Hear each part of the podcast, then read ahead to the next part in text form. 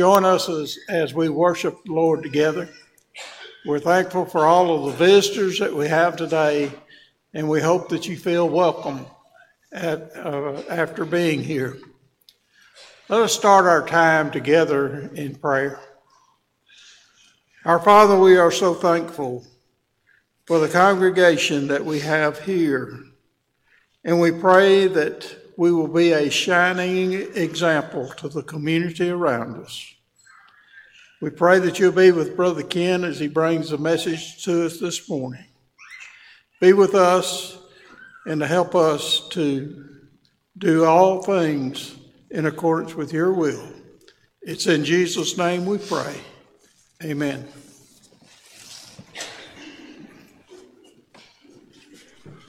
Good morning.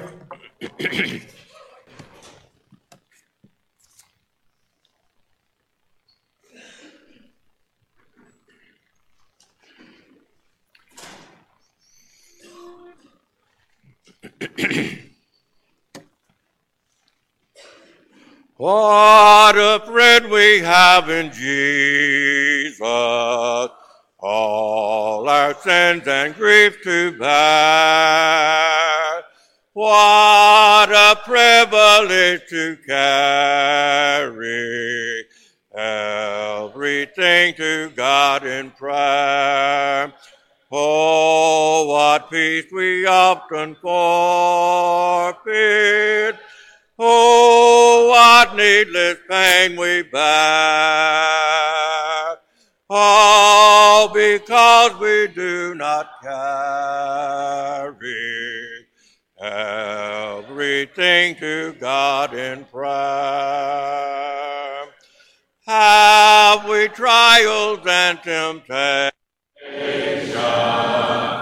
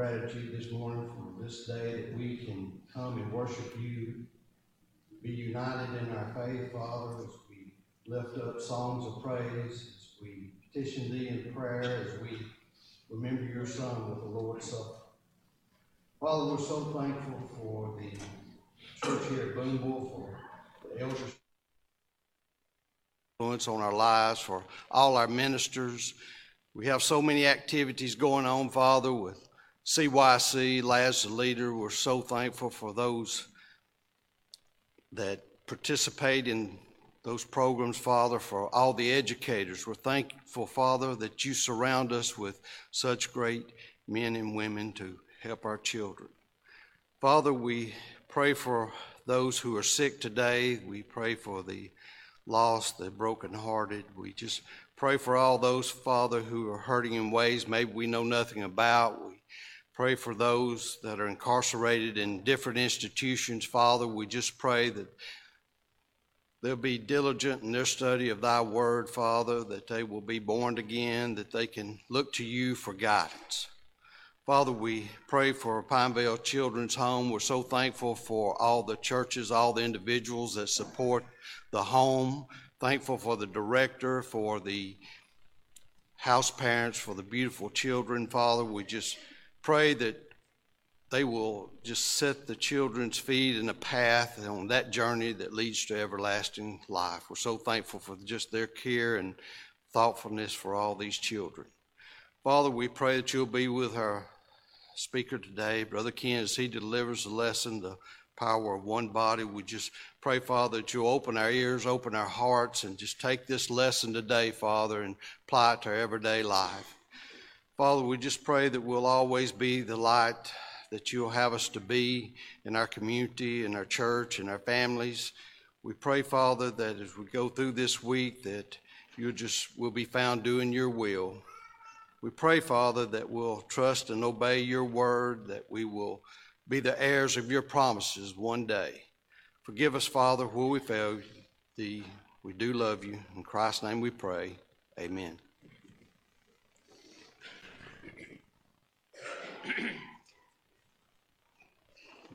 You're willing and able, we'll ask you to stand for this song.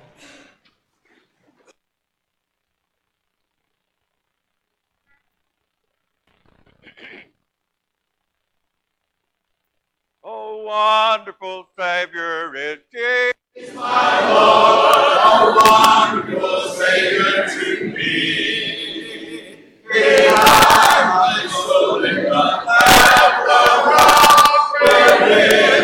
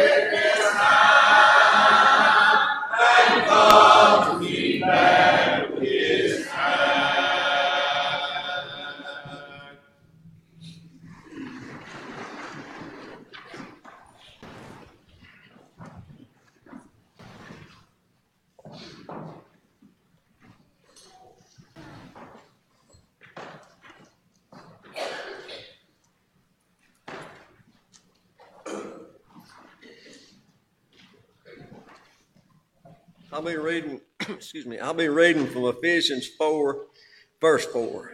Ephesians chapter 4, verse 4. There is one body and one spirit, just as you were called in one hope of your calling.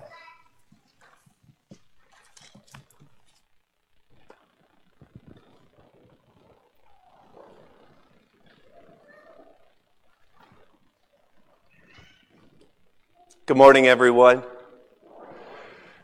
You're just beautiful sitting there. There's your first compliment of the day. And it is a blessing to see so many of you here this morning for the purpose of worshiping God in spirit and in truth.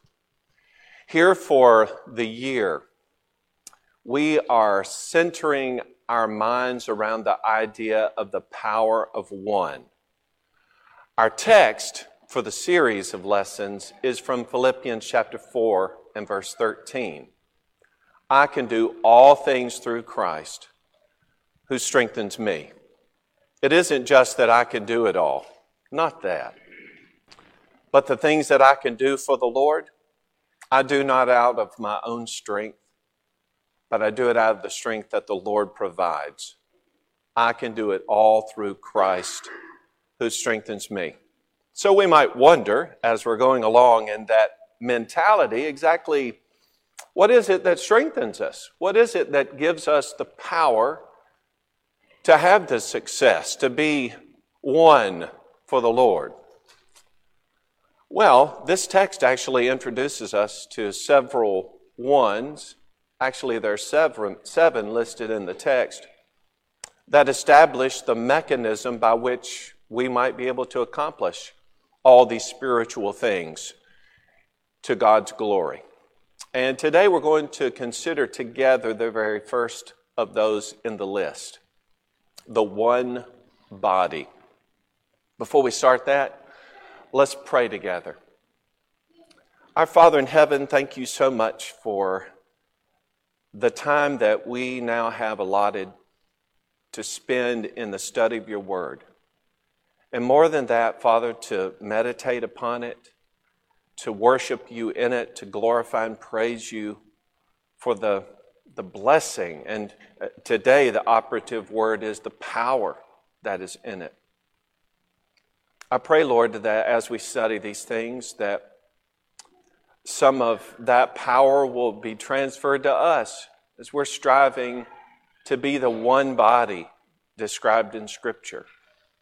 But Lord, more than anything today, I pray that you'll help me not just to stress the one body, but of what we are as individuals, members of that body. And I pray, Father, that we will each be empowered so that in return, together, this body here will be stronger than ever. And that throughout this world, your church, strengthened by each member, will be able to have success in this generation.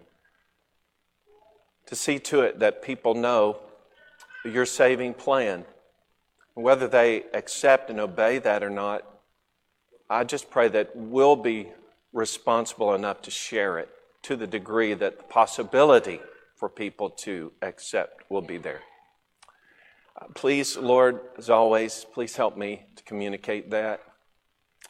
And be with those who hear it, that they can accept it and be empowered by it today. In Jesus' name, amen. Okay, so there's one body, one spirit, just as you were called in one hope of your calling. People want to parse these texts out and try to find things that really aren't here or to minimize their significance. I see right here in this one verse really the whole picture. I mean, what is my hope? My hope is vested in one thing. And so, if my hope is so vested, if it is so exclusive, it makes good sense, I guess, that all the other things listed here, especially what we're going to talk about today, the one body, but also in its exclusivity, be so significant to all of us. There is one body. For as the body is one and has many members, so we, being many, are one body in Christ. You and I, together, as members of the one body, contribute to the purity of that oneness. As we'll see today, unified in the truth, putting the Lord first, submitting to His will and not to our own. And I guess in terms of empowerment, since we're talking about power today, just realizing that God's able to empower the one body as He blesses and empowers and strengthens all of us as individuals. So today, I, I just want to do the simplest thing that we could do with the phrase. I want us to think for a few minutes about the fact that there is one body. And then I want us to think about ourselves, that there are many members.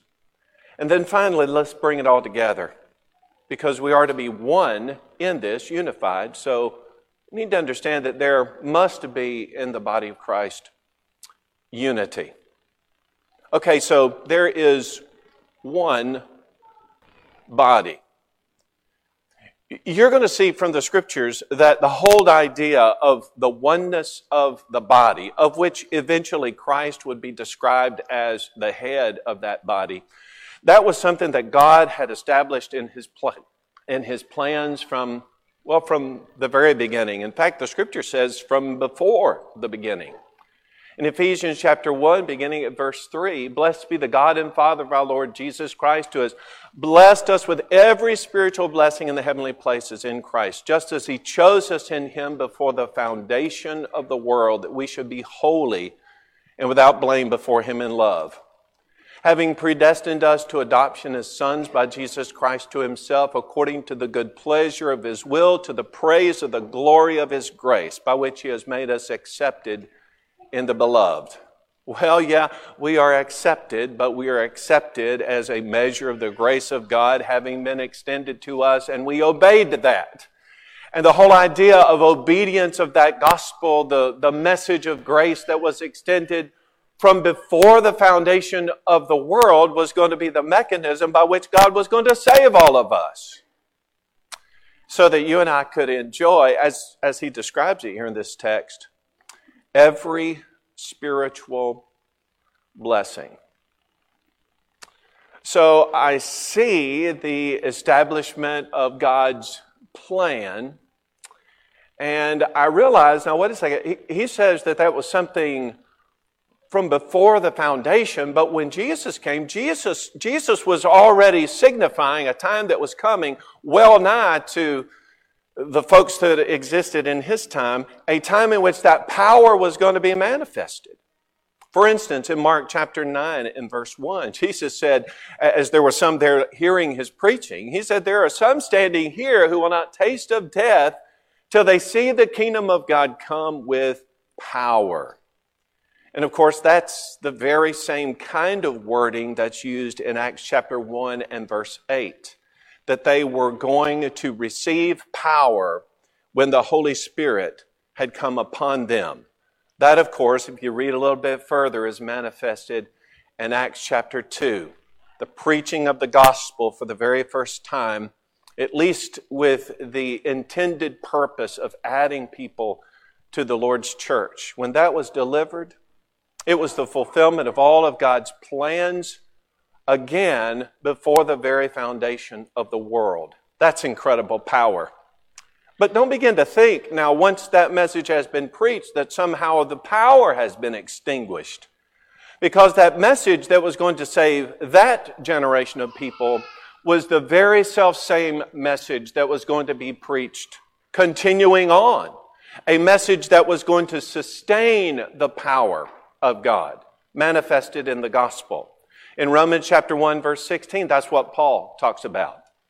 He said, I'm not ashamed of the gospel of Christ, for it's the power of God to salvation for everyone who believes, for the Jew first, and also for the Greek. For in it the righteousness of God is revealed from faith to faith, as it is written, the just shall live by faith. That secondary element there, kind of connected with the idea of the power of the gospel and the matter of salvation in verse 17, demonstrates that our relationship begins with faith, but it continues on in faith. That is, we begin in faith and we continue to grow in the faith with the intended purpose of readying ourselves for eternity with the Lord. And that oneness in the body is also demonstrated in 1 Corinthians chapter 12, actually beginning at verse 12. For as the body is one and has many members, but all the members of that one body being many are one body, so also, he says, is Christ. For by one Spirit we were all baptized into one body, whether Jews or Greeks, whether slaves or free, and have all been made to taste or to partake of that one Spirit. That picture of the oneness you know, we think of ourselves as individuals. We, we have responsibilities. We have our place. But don't forget the purpose of all of those individual parts. It is for the binding together of the oneness, the exhibition of God's purposes in the body. But then, okay, so there is the one body uh, demonstrated with all this great power, foretold and then satisfied and now sustained by the preaching and teaching of the gospel. And we see that we're one as individuals, all members work together for the oneness of the body to the glory of Christ. So tell me something about the members. I mean, there are, right, many members.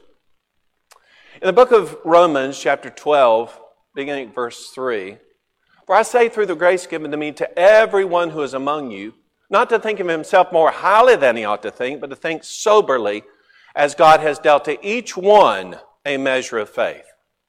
For as we have many members in one body, but all the members do not have the same function, so we, being many, are one body in Christ, and individually members of one another. Having then gifts differing according to the grace that is given to us, let us use them. If prophecy, let us prophesy in proportion to faith. Or ministry, let us use it in our ministry. He who teaches in teaching, he who exhorts in exhortation, he who gives with liberality, he who leads with diligence, he who shows mercy with cheerfulness. I love the illustration that he gives because it's pretty simple, isn't it? He said, You know your physical body, it's made up of all these members.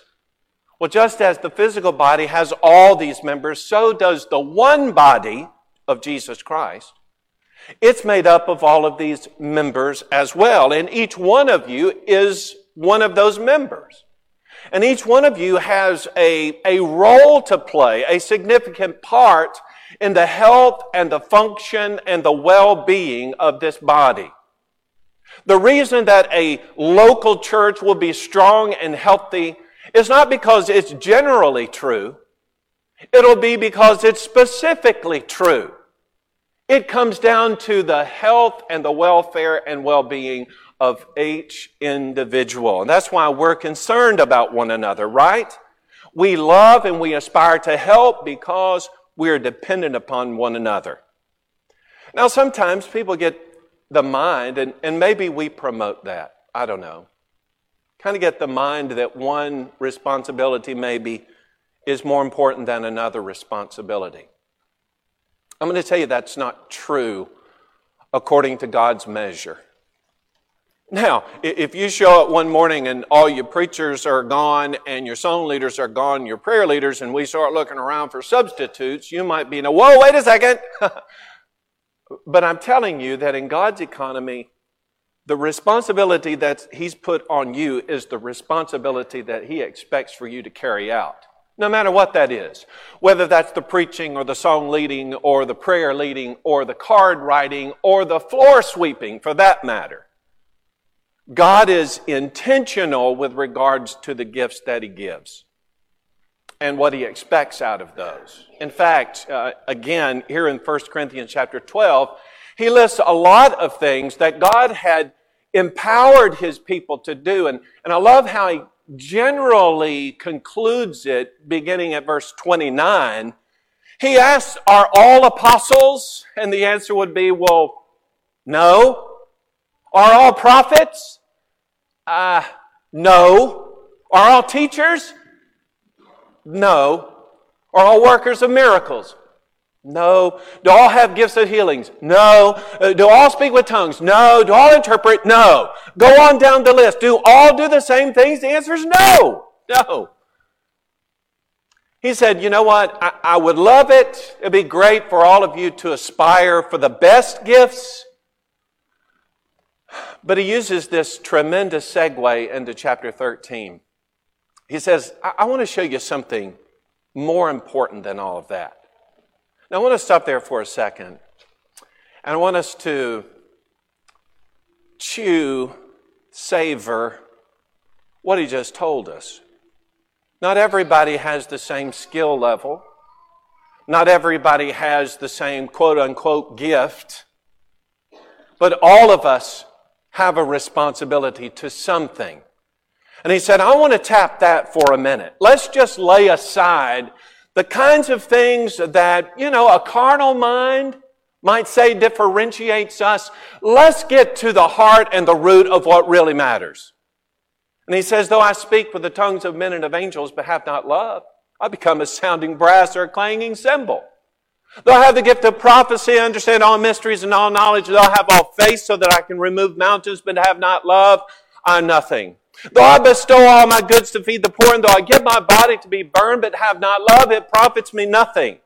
Now he took it another level, didn't he? You know, you have all these abilities and these skills and the wherewithal to accomplish great things, but he says, look, if that's what you aspire to only, if that's all you are about, then you can forget it. Because the whole thing that was to undergird even the gifts and, and the carrying out of the function that God has laid on you as responsibility, the thing that is underneath all of it and driving all of it should be love. And if you don't have that connected with your specific responsibility, the individual that you are in this body, then with a lack of love, you begin to corrupt the body. And in case we have a wrong understanding of what love is, he describes it for us. He said, Love suffers long and is kind. Love does not parade itself. Love is not puffed up, does not behave rudely, does not seek its own, is not provoked, thinks no evil, does not rejoice in iniquity, but rejoices in the truth, bears all things, believes all things, hopes all things, endures all things, and this love never fails. Whether there are prophecies, they'll fail. Whether tongues, they'll cease. Whether there is knowledge, it will vanish away. For we know in part and we prophesy in part, but when that which is perfect is come, then that which is in part will be done away. When I was a child, I spoke as a child, understood as a child, I thought as a child, but when I became a man, I put away childish things. For now we see in a mirror dimly, but then face to face. Now we know in part, but then I shall know just as I also am known. And now abide faith, hope, love, these three. But the greatest of these is love. You say, well, now, okay, uh, that, that last part right there, just kind of putting love as a number one consideration, Uh, well, what about the faith and the hope? And, and I was thinking back to this passage that we read uh, just a moment ago from Ephesians 4 and verse 4. In that text, we were, we were hit face to face with the concept of a one hope. That is, I'm aspiring to something. But what he's telling us is that love is not something that is aspiring. Love is something that is living in the present now and is going to have an eternal effect. And so, regardless of the ability that I have, whether a spiritual gift that was given by the Holy Spirit as described in these texts, or whether it is some natural ability that we have nurtured to the glory of God, whatever it is, even the resources that come into our hands, that has got to be for the sake of the oneness of the body, for the unity that's to be enjoyed in the body, that's got to be driven by love itself. Because if it isn't, well, effectively, all is lost. All is for nothing. And thinking about the implementation both of, you know, of, of the skill set that we have in the accomplishment of some good thing for the Lord, all of us together. And then the motivation that I have of love. And then let's take that a step step further. So I'm gonna, I'm gonna operate according to what God has given me to do. And I'm gonna drive that with love and then be certain that as I do it, you know, I'm doing it to God's glory. I'm not doing it for myself or for my own acclaim. I'm recognizing just as our text through the year reminds us, it's through Christ that I'm able to accomplish these things and not some strength in and of myself. Case in point, 1 Corinthians chapter 3, verses 6 and following. Paul said, I planted, Apollos watered, but God gave the increase. So that neither is he who plants anything nor he who waters, but God who gives the increase. Now, he who plants and he who waters are one. And each one shall receive his own reward according to his own labor, for we are laborers together with God. You're God's field, you're God's building. Did you hear that? We are laborers together with God. All of us together. The accomplishment of one task. You say, well, Ken, I did this and he did that and the other one did.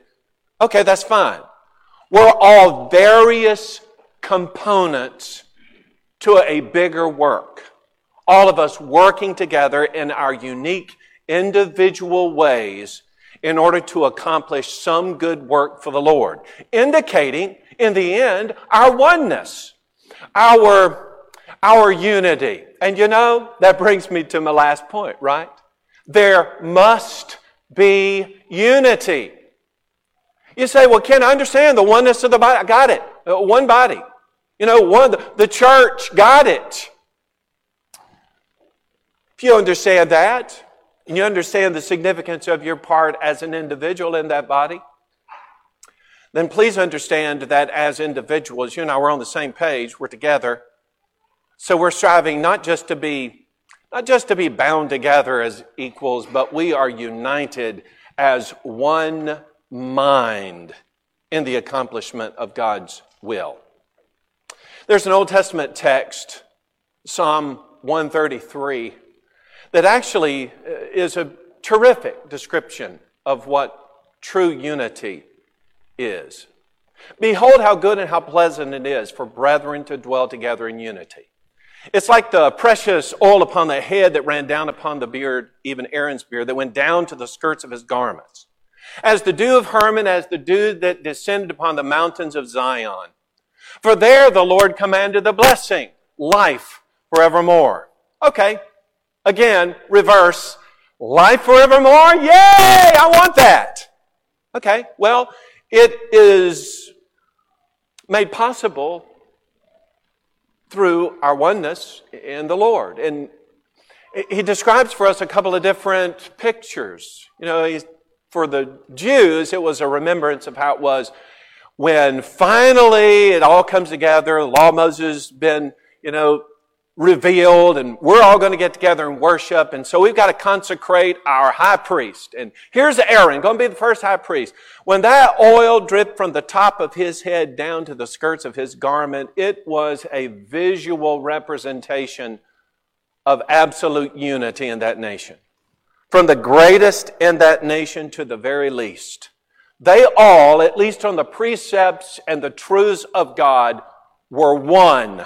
You say with all kinds of individuals, King, they eventually, you know, they, they had elders who led in places and then tribal leaders and ultimately had kings and people in court and they had a legislative branch and all of that. You know, they, they just had all kinds of, that's true.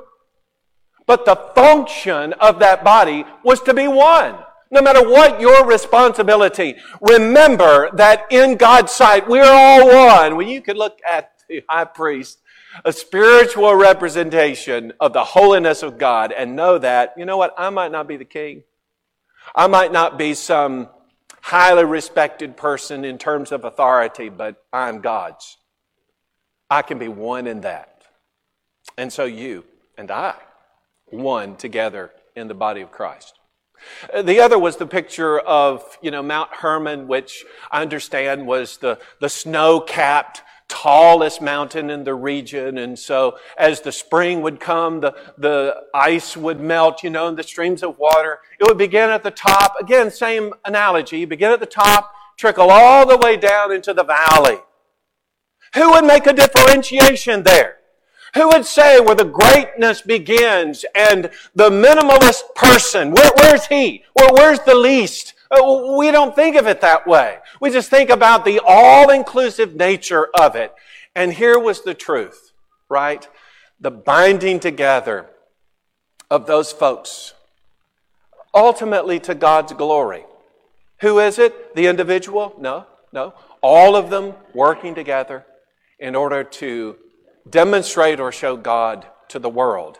That was certainly characterized in the early demonstration of God segregating his people to his glory, and that is true as God planned from before the foundation of the world the establishment of his church as one body. United together, one purpose. Paul was in prison when he wrote about the oneness of the body and its significance. And he said, I therefore, the prisoner of the Lord, beseech you to walk worthy of the calling with which you were called, with all lowliness and gentleness, with long suffering, bearing with one another in love, endeavoring to keep the unity of the Spirit in the bond of peace. There's one body and one Spirit, just as you were called in one hope of your calling, one Lord, one faith, one baptism, one God and Father of all, who is above all and through all and in you all. One together in Jesus. But one together in Jesus would mean, wouldn't it mean that we're not working against each other? We don't become jealous or envious of one another. We don't try to outdo one another. What we try to do is to promote one another's good, again, to God's glory, because if I see you moving ahead, then what does that do for me in the body? That, that does nothing but help to promote and encourage me. And so it's important that in the body there never be any malicious attempts on our part. Listen to our language and how we speak to one another, especially about our leaders like the elders or deacons. Do we build them up? Do we characterize them in a positive light? Or do we always try to find fault and are critical. Same would be true about our worship leaders, whether that's the preacher or our song leaders or our prayer leaders. And we're there, right, to encourage and to build one another up. Because the more that this body begins to encourage its various parts, its individual parts, who have each been equipped and effectively assigned a role in the body as we're building each one of those up and they perform at their very best, encouraged, then each one of us joining together will find a kind of unity that brings glory to God, sure, but is a testament to the power of the one body.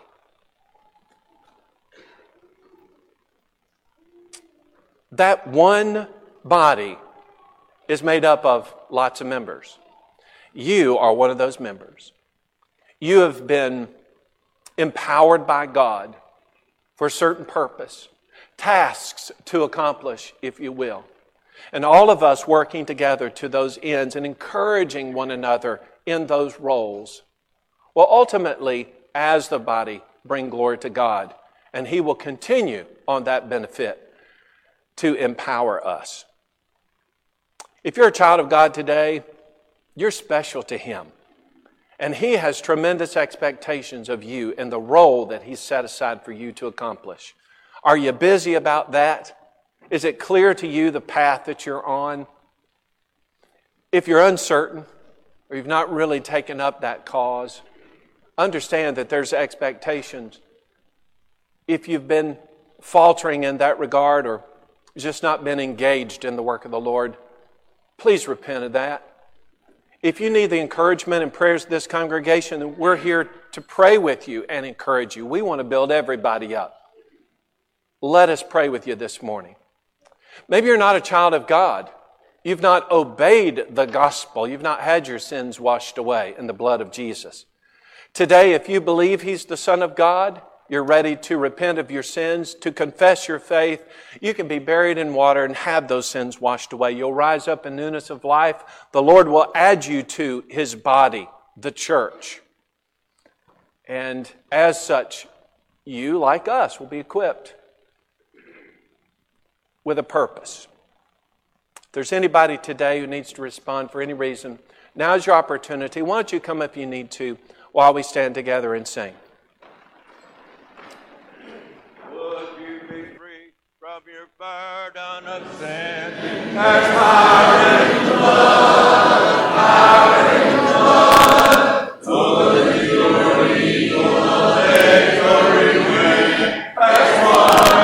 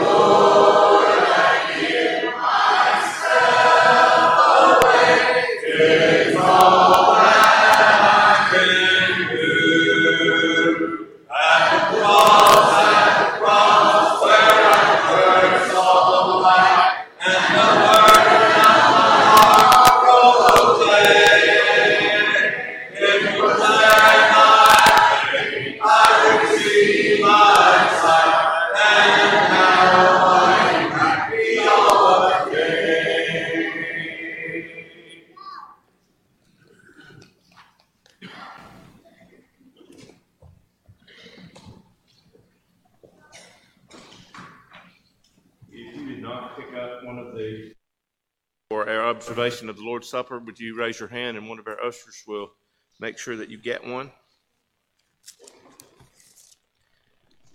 As we enter this part of our worship, will you turn your attention to Revelation chapter 1? And I want to begin reading verse 4 and read through verse 7. John to the seven churches that are in Asia. Grace to you and peace from him who is and who was and who is to come, and from the seven spirits who are before his throne, and from Jesus Christ, the faithful witness, the firstborn of the dead and the ruler of kings on earth. To him who loves us and has freed us from our sins by his blood, and made us a kingdom, priest to his God and Father. To him be glory and dominion forever and ever. Amen. Behold, he is coming with the clouds, and every eye will see him, even those who pierced him, and all tribes of the earth will wail on account of him. Even so, amen. Each time I have the privilege of leading us in this part of our worship, my mind always comes back to Revelation chapter 1 for some reason, because I think about. Uh, what he says there, and I, this English tense is so very powerful here, who loves us, present tense, and has washed us. Now, that tense, using that word has, means that we were washed and we're continuing to be washed. And that's what 1 John 1 7 teaches. That same Jesus who died for us, who he said in Matthew 26, do this in remembrance of me. So we're remembering not only that He died for us, that He loves us, that one day He's coming in the clouds to receive us. Would you bow with me, please? Heavenly Father, as we partake of this bread, which represents the body that Jesus willingly allowed to be nailed to a cross and willingly allowed the life to be beaten from it, taken from it, so that he would rise again and sit on the right hand of the throne of God as our strength and our power and our Savior. As we do this, Father, help us do so in a manner that pleases you, but also in a way that remembers exactly what Jesus meant for us to understand. In His name we pray. Amen.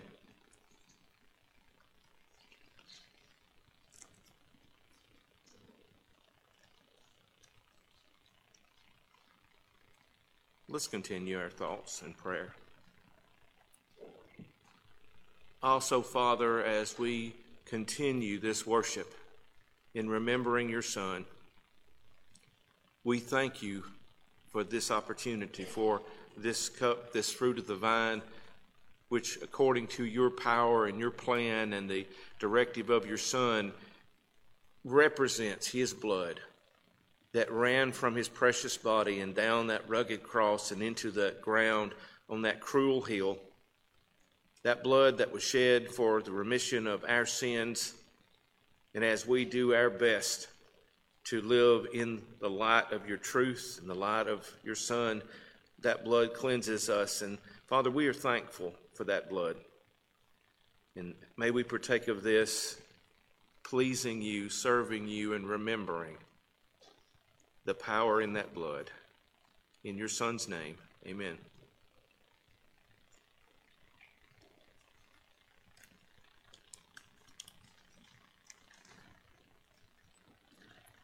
As a matter of convenience, we also take this time to be reminded of our command as God's children to lay by and store, uh, as the uh, we often say, that God's work continues. It is a command, of course in 1 Corinthians 16.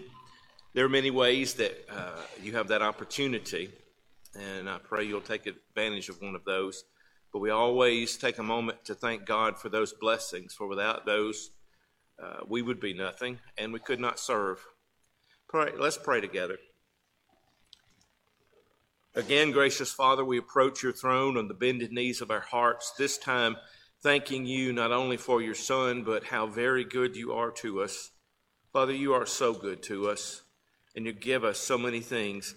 Forgive us when we forget and we take those for granted, and it, it flees from our mind the fact that all of our blessings, every single one of them, are for the purpose of not just making us comfortable, not just blessing us but in fact are for the purpose of our using each of those blessings in your service to your glory in the work of your kingdom.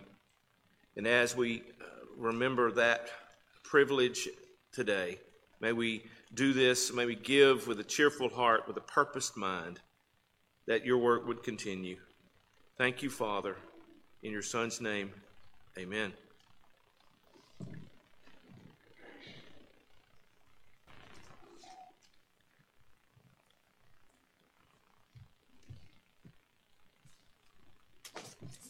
Good morning and welcome to the Booneville Church of Christ on this beautiful Sunday morning, February the 20th, 2022. We had 294 in services this morning. I have several prayer requests and some other announcements.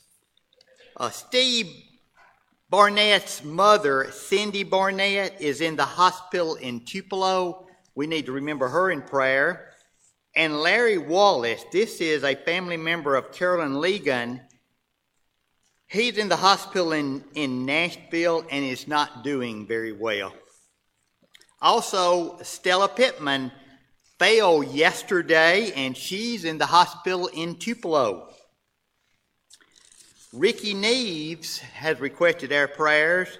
He's been in the hospital for about a week, but he's home now, but he's not doing real well. Emma Rast, this is Shirley Taylor's mother. She passed away Thursday.